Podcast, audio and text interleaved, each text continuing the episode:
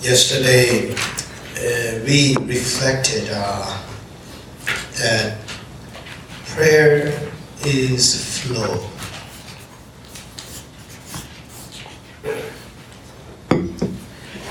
And uh, maybe this is a new concept for some of you.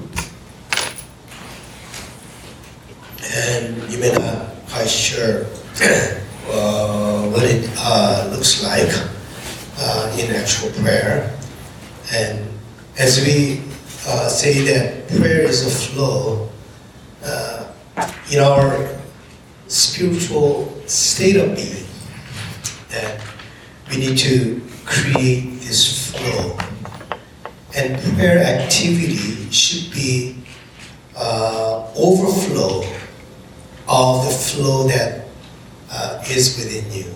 It's a natural byproduct of the flow within you. So this flow is uh, more important than what you do. When there is this flow, then what you say in prayer becomes meaningful. So it is a spiritual condition in a way. And if I may explain a little bit simpler, I'm not really good at uh, drawing. You won't even know what that is if I draw it.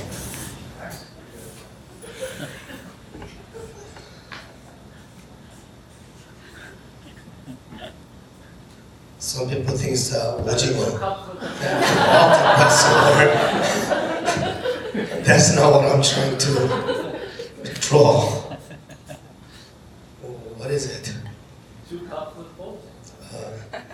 Trees.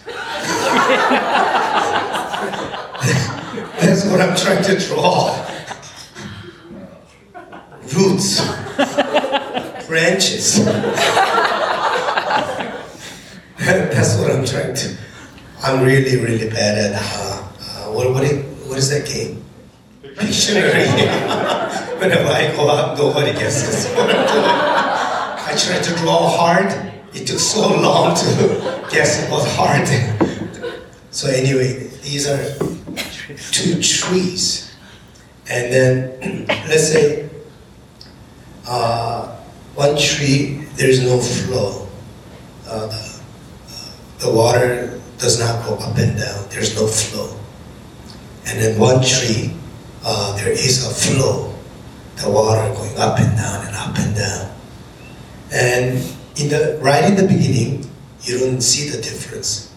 But as the years go by, the roots will decay, the trees will decay, and it will get, uh, you know, it will die.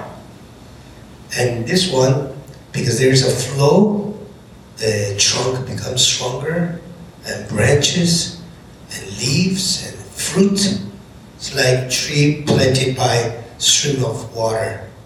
So life that does not have flow, spiritually uh, you're dead. Uh, slowly you're dying away.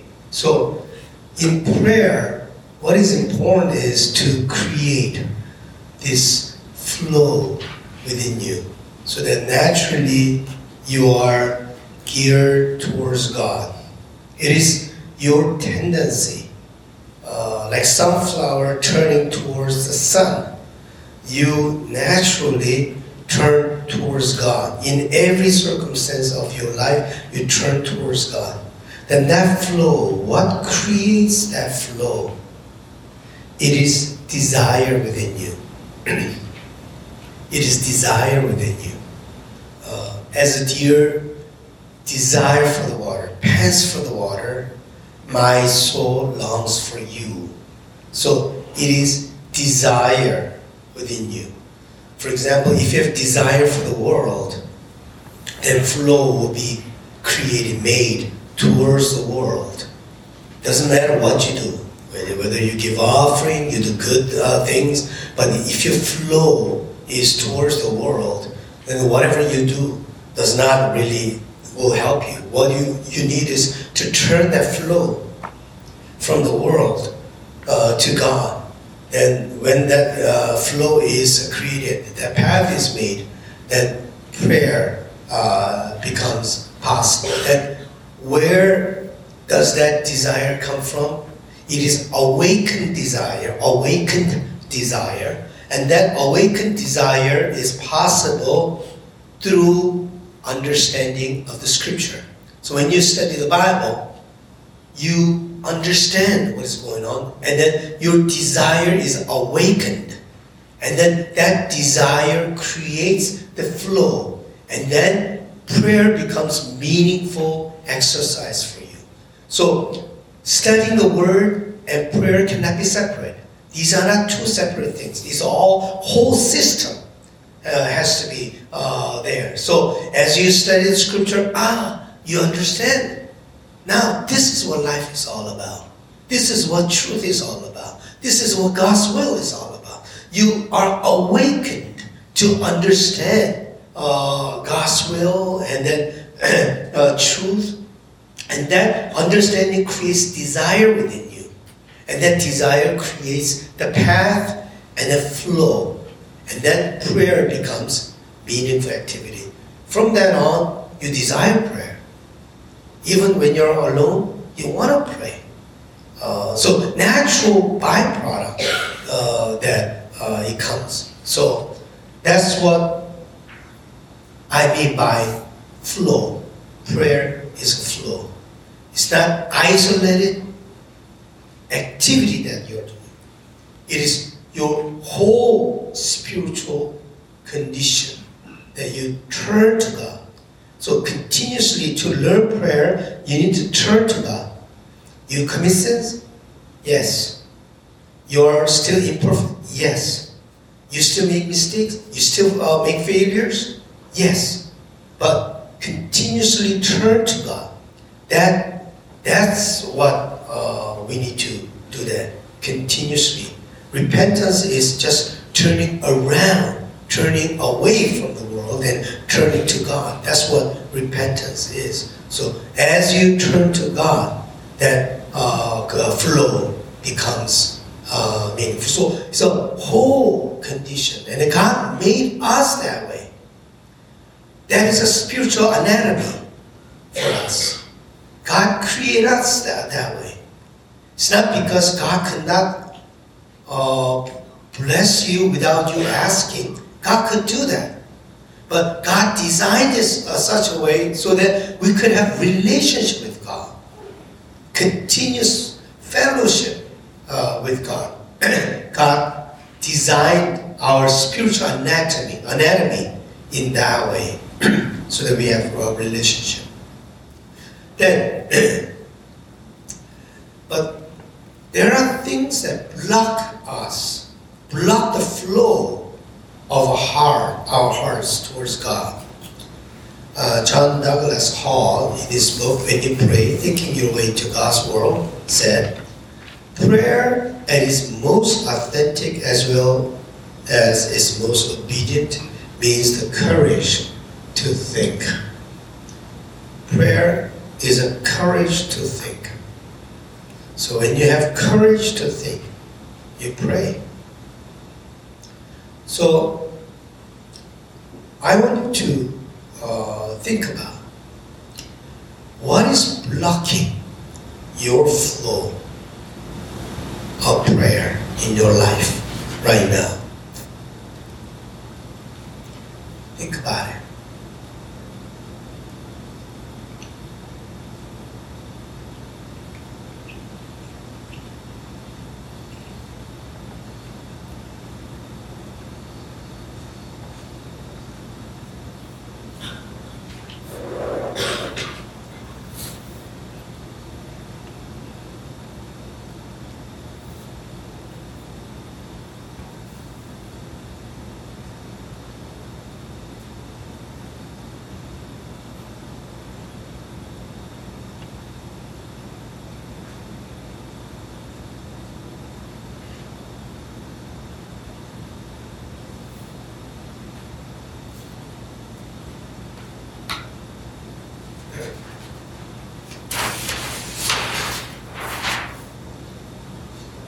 Why don't we jot down some of the things that block this flow?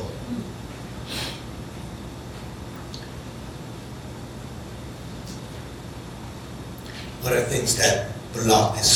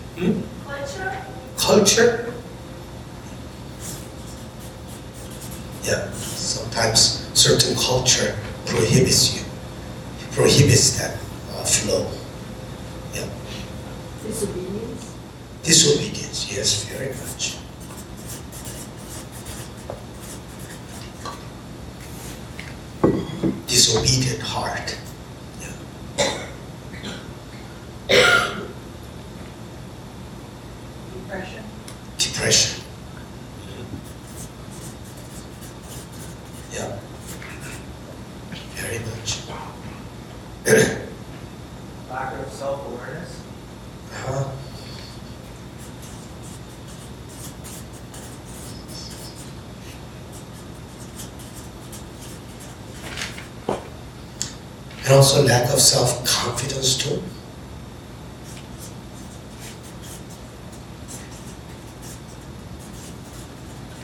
like insecurity, you know, worthlessness, feeling of worthlessness. Anything else? Lack of knowledge. Lack of knowledge.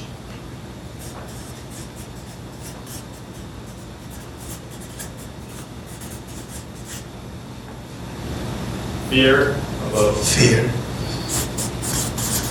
Yeah, yeah. You don't want to uh, let the flow go because of fear. You block it, you control it. You don't see the movement of God. And complacency, sometimes, uh, or routine activities. Every day you're just doing and doing and doing. You don't even have time to think about. so all these things are what uh, block the flow. That's why prayer is difficult. Uh, prayer is just language. Prayer is just uh, what you say is easier. But probably as you experienced last night, when you are left alone, when you try to pray, probably it's difficult to pray because all these things block the flow. So you don't feel that Wi-Fi connectedness that uh, with with God.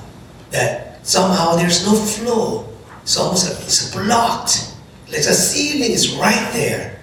Uh, instead of really uh, communicating with God, the ceiling is uh, blocking, so your words come back down instead of going towards God. So it is important that, and it, it takes spiritual discipline.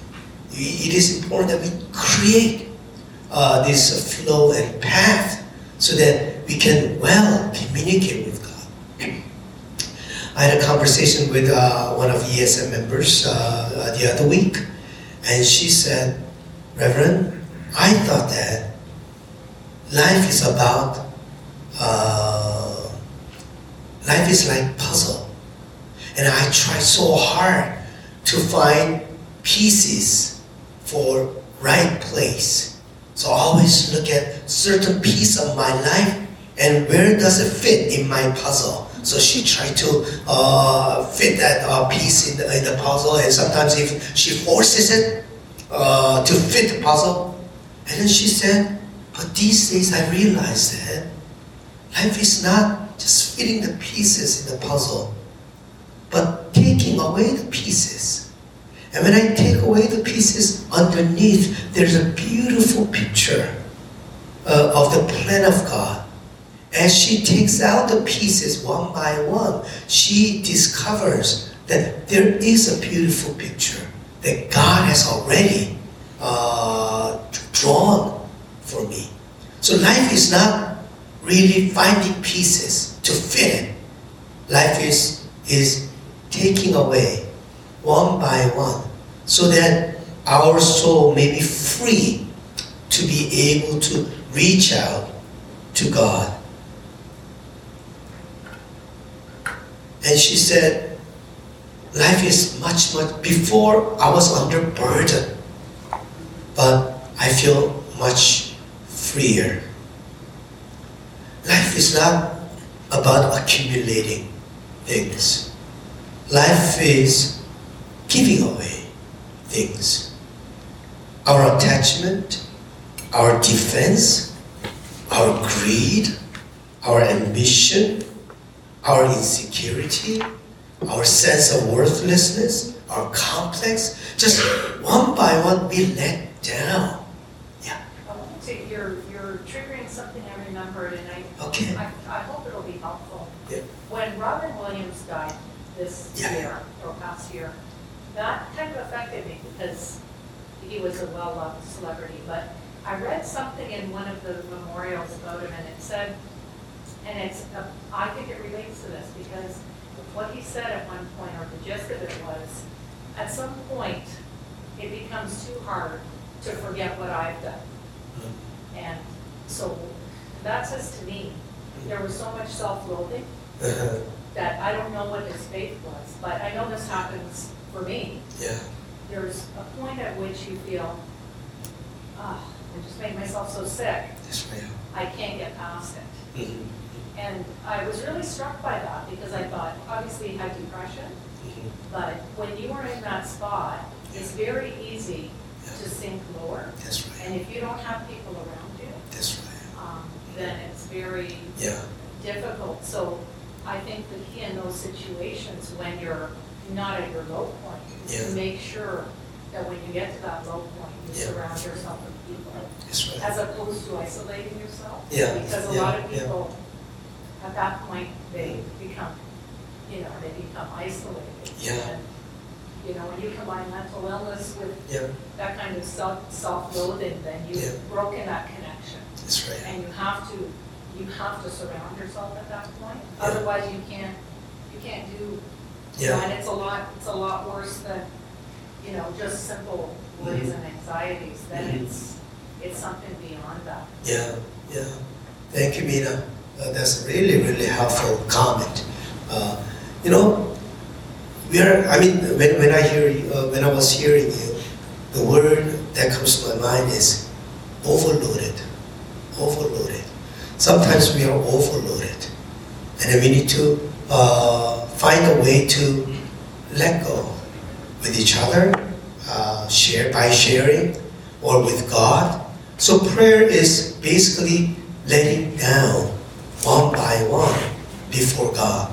And it completely, as yesterday somebody said, nakedly honest. Like a, one by one, we become naked. And then worries and anxieties, we live in God's hands. That instead of trying to control everything, and then after a while, you break. We are not able to control uh, everything. So the journey to fullness, I realize that is journey to emptiness, actually. Journey to fullness is journey to emptiness. There are a lot of things within us that hinder us from praying. We need to cultivate our hearts so that they may flow well towards God in every situation of our life. Not only when we feel spiritual and emotional, but when we feel lost, abandoned, and forsaken. Right prayer time is not when you feel spiritual. Right prayer time is when you feel totally abandoned. That's when you need to pray. When you're spiritual, less needed. But when you're down at the bottom, that's when you need to pray. But common mistake is when you're down, you give up praying. And you, when you feel good.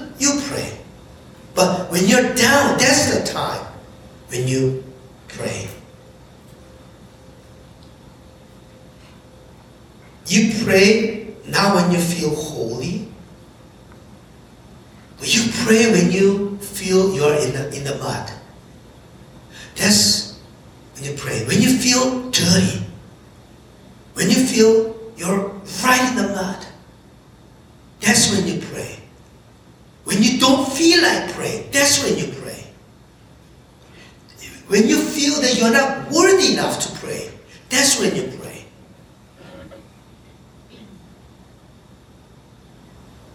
When you're weak, that's when you pray. And this is what St. Paul taught us about spirituality. Likewise, the Spirit helps us in our weakness, for we do not know how to pray as we are because, because of our weakness. We don't know how we ought to pray. But that very Spirit intercedes with sighs too deep for words. When you are not able to pray because of your weakness, that's when the Spirit intercedes for you with words, with a sigh too deep for. So there's no circumstance when prayer is not appropriate. In every situation, prayer is needed. When you feel totally forsaken, betrayed, and abandoned, that's exactly when you need to pray. Jesus on the cross, he felt totally abandoned. And this is how he prayed My God, my God, why have you forsaken me? Even to God, he's saying, Why have you forsaken me? He felt forsaken by God. Even then, Jesus did not stop praying. Even then, he prayed God, Why have you forsaken? Angry Jeremiah, when you're angry with God, that's when you pray. And this is angry Jeremiah prayed. Look at it. You is God. Jeremiah is speaking to God. You have seduced me, Yahweh, and I have let myself be seduced. You have overpowered me. You were the stronger. I'm a daily laughing stock. Everybody's mockery. When you feel so angry with God, feel so seduced and then wrongly seduced and then became a laughing stock because of God, he didn't stop praying. He cried out to God even then. You know Job and his suffering when he went through so much suffering, this is how he prayed. If I sin, what do I do to you? You watcher of humanity, why have you made me your target? Why have I become a burden to you? So when you look at the Bible, in every situation, the people in the Bible prayed. So in our every situation, we pray. We pray when we are desperate. We pray when we feel abandoned. We pray when we are angry. We pray when we feel total absence of God. But think about your own life. Is that when you stop praying? You're, when you're angry with God? When you felt abandoned? When you felt betrayed? or when you make big mistakes, failures, sins, and guilt, that's when you stop praying. Think about why you didn't pray all the, all the time. You could not pray. Why couldn't you pray? What attitude should you have? So, why don't you discuss little bit together. When was a time that you could not pray? And what should be right attitude?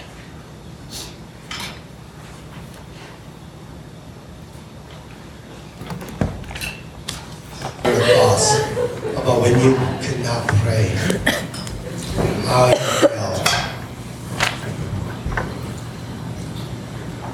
Whatever you discuss. at the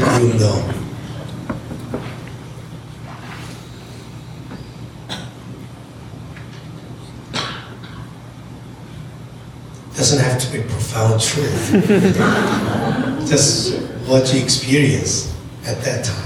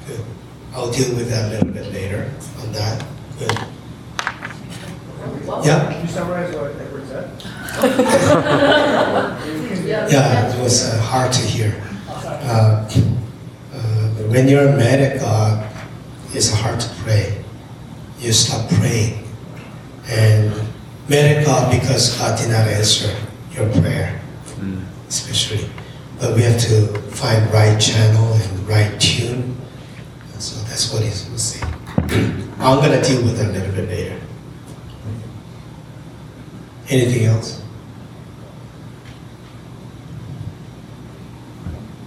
Yeah? Okay, Tori. You're on the spot. You're volunteer.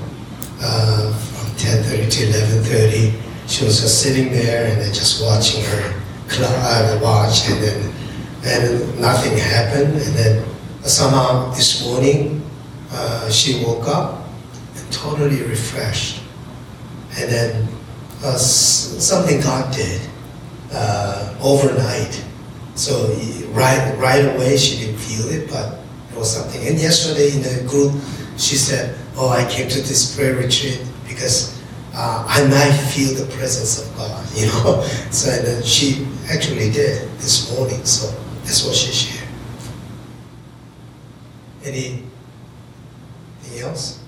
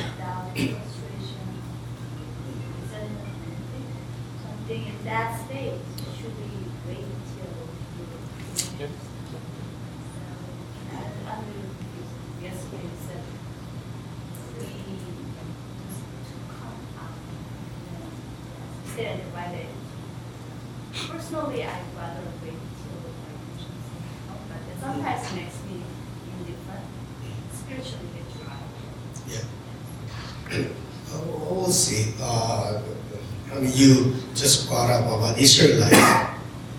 You know, as you pray, you sense that there is a rhythm in the prayer, rhythm of light and darkness, and feeling of joy and sadness, uh, up and down. You feel this rhythm, and also you feel the rhythm of uh, presence of God and the absence of God, you feel both.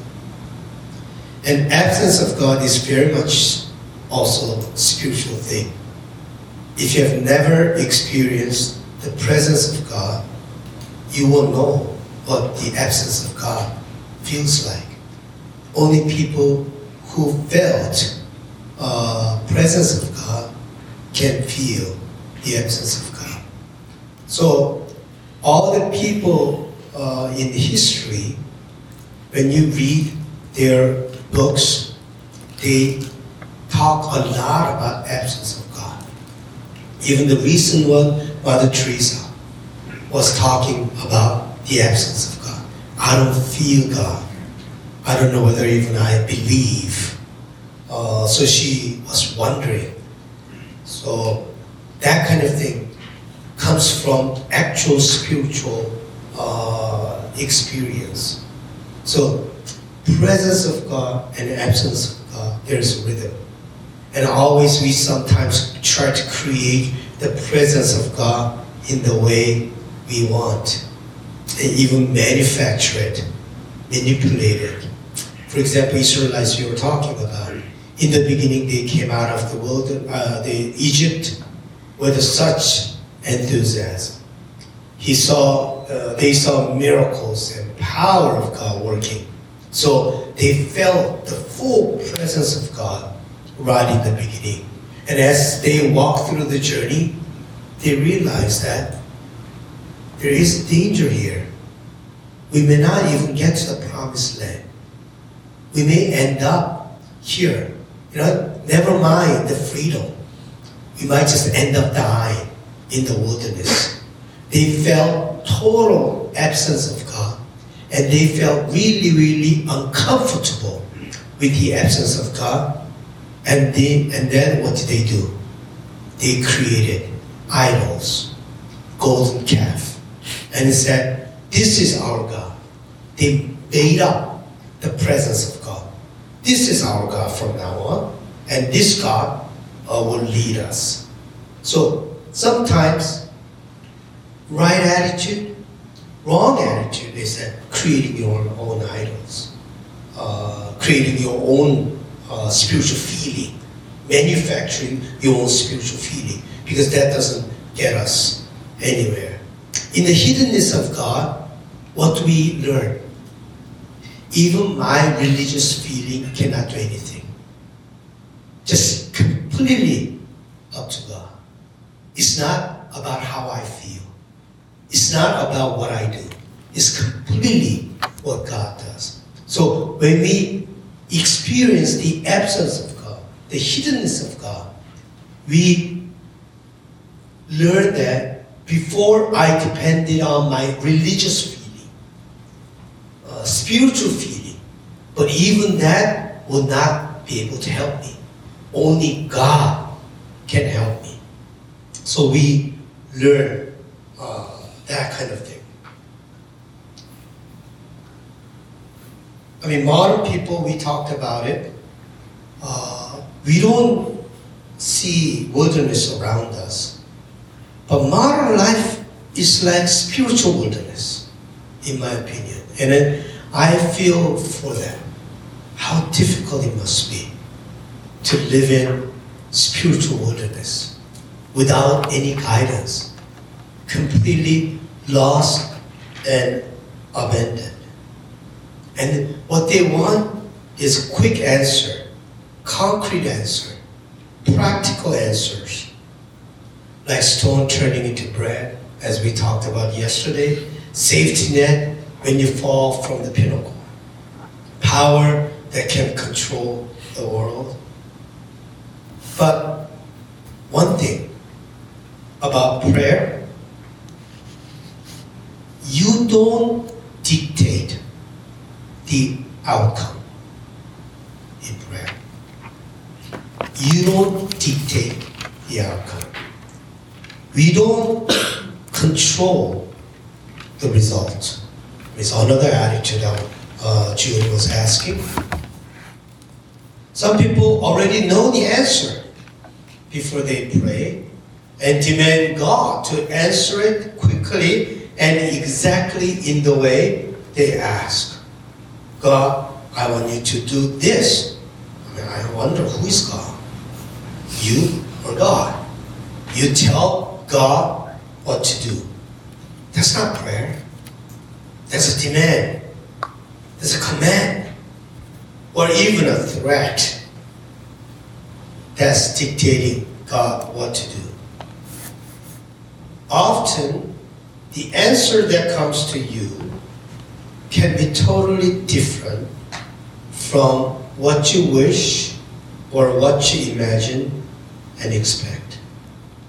Prayer is not a ritual that we use to get our wishes from God. In that sense, prayer is not a spell. We enter into prayer with certain expect- expectations, but you may come out of prayer with totally different results. You enter with this agenda into prayer, but when you come out of it, that agenda disappears somehow. And then you came out with totally different thing. Let me give you a biblical example. St. Paul, he had a thorn in the flesh. And we don't know exactly what that thorn was. But he tormented it. He felt that Satan gave that thorn to torment me. So, rightly, he prayed that this thorn to be taken away. For my ministry, without this thorn, I'll be much better. So, God, I ask you to take away this thorn. And he said he prayed three times. Three does not mean that he literally prayed three times. Three means perfect number. He prayed as much as he could. Uh, he could no longer pray more. So that much he prayed for that thorn to be taken away. That was the agenda. That's how he entered into it. When he came out of it, God did not take away that thorn.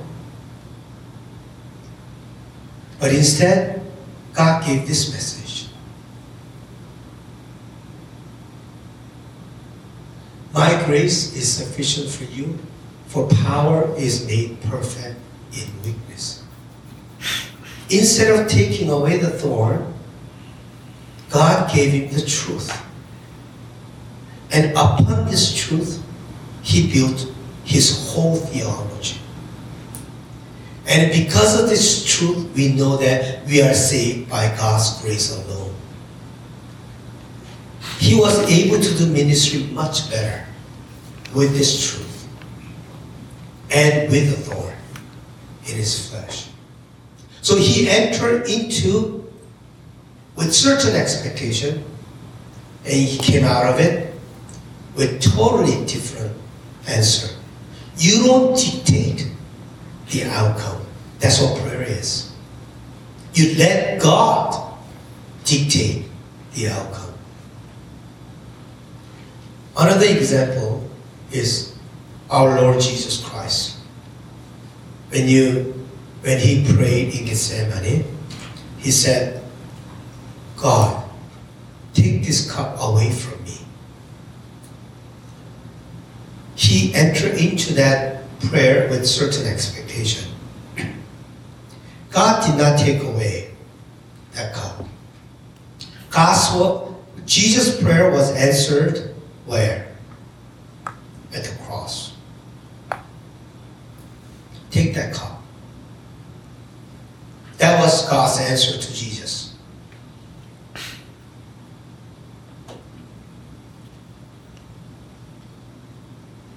I thank God that God did not answer Jesus' prayer as Jesus prayed.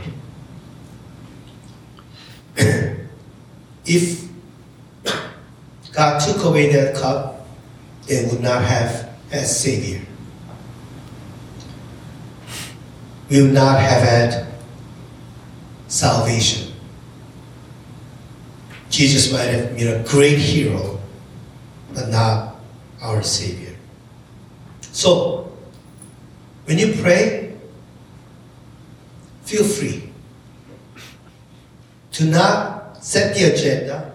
Lord, if you don't answer me in the way I pray, then I'm not sure whether you exist. If you that, have that attitude,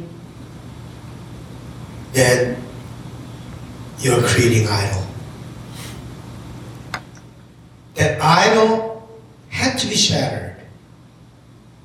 For the Israelites to truly meet God, the golden calf idol had to be shattered. When you feel the absence of God, all your idols will be shattered. And then pure God comes to you. After fighting against Baal, Prophet Elijah, the greatest prophet in the Old Testament, he just fought off the Baal prophets. He became really, really weak. Under the tree, he said, God, Lord, I can't go on anymore. I want you to kill me right here. God did not answer Elijah's prayer as he prayed. Instead of killing Jeremiah, I mean, prophet Elijah, God brought food through ravens. Many people, in their desperation, in their depression, they say, Kill me. I'm too tired. God does not listen to. God's language is not English. God's language is not Korean. God's language is not Hebrew, Aramaic. God's language that God understands is the heart. When you pray to God, God does not listen to what you say. God listens to what your heart says. God listened to the heart of Elijah. So even out of desperation and out of depression, you say a lot of things to God, God will not answer those words exactly as you blurted it out. And I thank God for that. Because we say a lot of things that we don't mean. If God answered exactly as I said, then I'm in trouble right now. But I'm thankful that God listens to our heart. That's God's language. That is prayer language. Prayer language is the heart. It's not Korean, English, or Russian, or Hebrew. Think about when your prayers were not answered, or you received totally different answers. What was the result? Think about it. Or are you too strong? Are you too strong as a person? So even God cannot bend you? Even God cannot do anything about you? Because you're, you're so strong. Think about it and discuss together.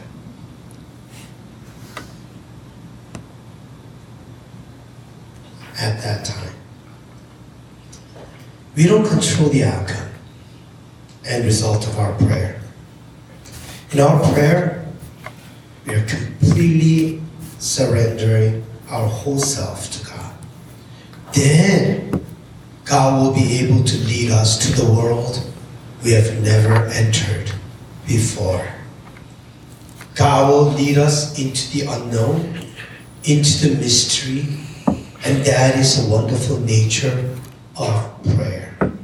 Because we don't control the outcome of prayer. Sometimes prayer leads us into the place where we have never been before. Prayer is to enter into God's mystery. The wonderful nature of prayer, Jeremiah saw it very clearly. This is what he said Call to me, and I will answer you. Not exactly as you prayed, but I will answer you and will tell you great and hidden things that you have not known. So probably he, he did not uh, ask for you know you know what I mean? What is no? Because he has not known. God answered with what he has not known. So Isaiah might not have probably did not pray for that. And God answered it with the things that Isaiah had has not known. Do you understand what I'm saying? Isaiah, Jeremiah. Do you understand what I'm saying? So, hidden and great things, God answers. There is an interesting story in the Bible. And there was a father, uh, and then he had a son. And his son had a lot of trouble, demon possessed. Threw himself into the fire, into the water, and all kinds of things. And then he came to disciples. and disciples could not heal him. So finally he came to uh, Jesus. Please, if you can, if you are able to do that, heal it. And Jesus said, What do you mean if I can? For those who believe, nothing is impossible. And this man said, I believe. And then right after that, he said, Help my unbelief. I put the scripture there for you. Jesus asked the Father, How long has this been happening to him? And he said, From childhood. It has often cast him into the fire, into the water to destroy it. But if you are able to do anything, have pity on us and help us. Jesus said to him, If you are able, all things can be done for the, for the one who believes. Immediately the father of the child cried out, I believe, help my unbelief. What is this? And what is that? What is I believe? And what is help my unbelief? These are the pillars of our faith. I believe part and help my unbelief part. I believe part is what I control. I come to Bible study, I come to church, I pray, I do all kinds of things. But there is also help my unbelief part, part that I don't know yet. Both are needed. I believe and help my unbelief. I think help my unbelief is more important. Sometimes I believe is dangerous. From there, religious bigotry comes, and all kinds of bad things can come. Help my unbelief is brokenness. I don't know. I want you to reveal to me. I want you to strengthen my prayer. You know, when we, in the beginning, oh, I believe, and I believe, we take the journey, and at one point, we realize that, ah, it's useless. I cannot do anything. People don't listen to me, and then I'm tired and everything. And that's when help my unbelief takes over. And in prayer, we experience this help my unbelief. Brokenness is essential in our prayer. Brokenness. It, is, it brings us down to earth. That's what humility is. Anthony Bloom talks about humility in his book, Beginning to Pray. He said, humility, the word comes from humus, and that word means dirt. And this is what he said in that book. It's there, silent and accepting everything, and in a miraculous way, making out of all the refuse new richness, in spite of corruption, transforming corruption itself into a power of life and new possibility of creativeness, open to sunshine, open to the rain, ready to receive any seed we sow, and capable of bringing 30, 60, 100 times out of every seed. Beautiful. Earth. That's what earth does. Receive everything. Looks like it's decaying, but transforming itself and it bringing fruit 30, 60, 100 times. That's what prayer heart is like.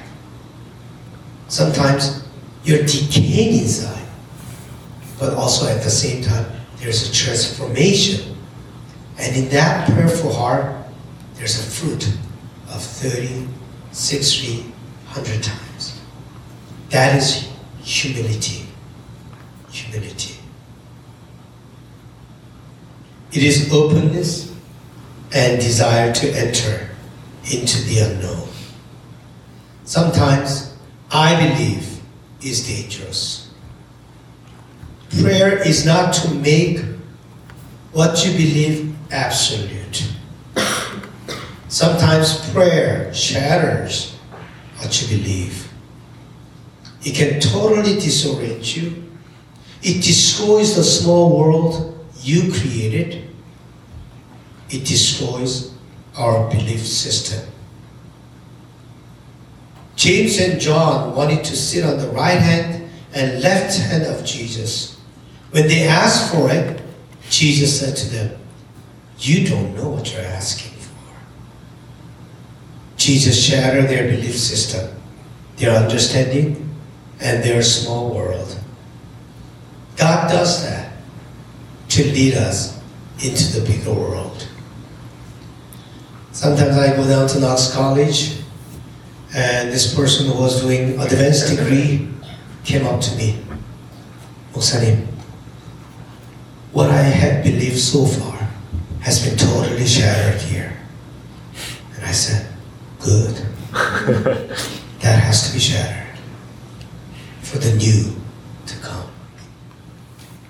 Prayer is not to give absolute value to what you believe.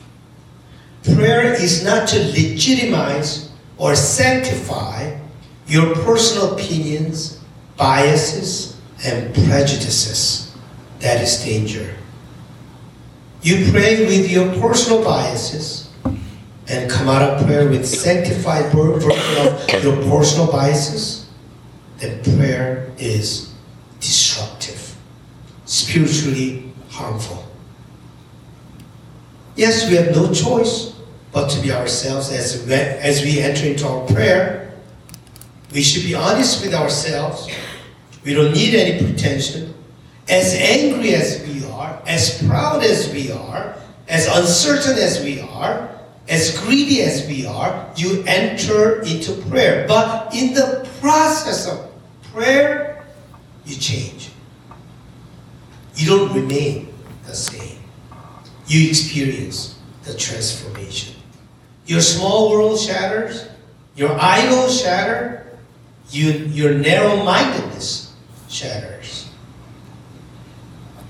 Let us reflect on Pharisees' prayer, which Jesus hated all the time. This is how he prayed God, I thank you that I am not like other people. Thieves, rogues, adulterers, or even like this tax collector. I fast twice a week. I give a tenth of all my income. Jesus hated that prayer. and I hate that prayer too. He started with I and ended up with bigger I. You don't start with small I and come out with a big I. The opposite. You start with big I and come out with small I. Why? Because you experience the majestic world of God. So you don't become small, but relatively, because you saw bigger thing, you become small, you become even invisible. We are in awe of the mystery and wonders of God's world. It is not simply possible to come out with a bigger I in prayer if that is right prayer. Jesus demanded two things from the disciples. One, follow me. In following me. One, deny yourself. Two, take up the cross. Here, deny yourself is okay with my strong will, I deny myself. No. What Jesus saying is find bigger thing. Then you'll be able to deny yourself. Find bigger world and you find yourself will become nothing. Peter, all night, he did fishing. Fishing was his ambition, his everything. And all night, he couldn't catch anything. And Jesus said, throw the net into the right side of the boat. And he did, and he got so many, uh, he caught so many fish. But at the end, at the end, strangely, what did he do? He threw away. He gave all those fish. He got what he wanted, but he threw away all those fish and follow Jesus. Why? Because he found greater thing than the fish. You can never give up fish when you don't find greater thing. You can never deny yourself when you find greater thing. In prayer, we find greater world of God. That's what prayer does to us. Prayer is not escaping into our small world. Prayer is entering into the bigger world. That's why there's a lot of struggle in prayer because you cannot digest everything that happens to you.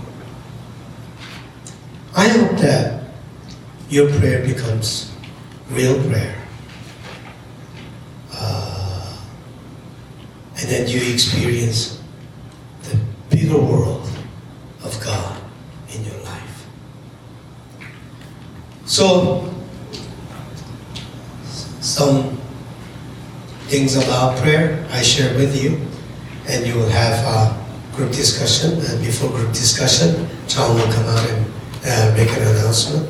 I have a few more, but it's a 10:30 now, so we'll just uh, go into the discussion.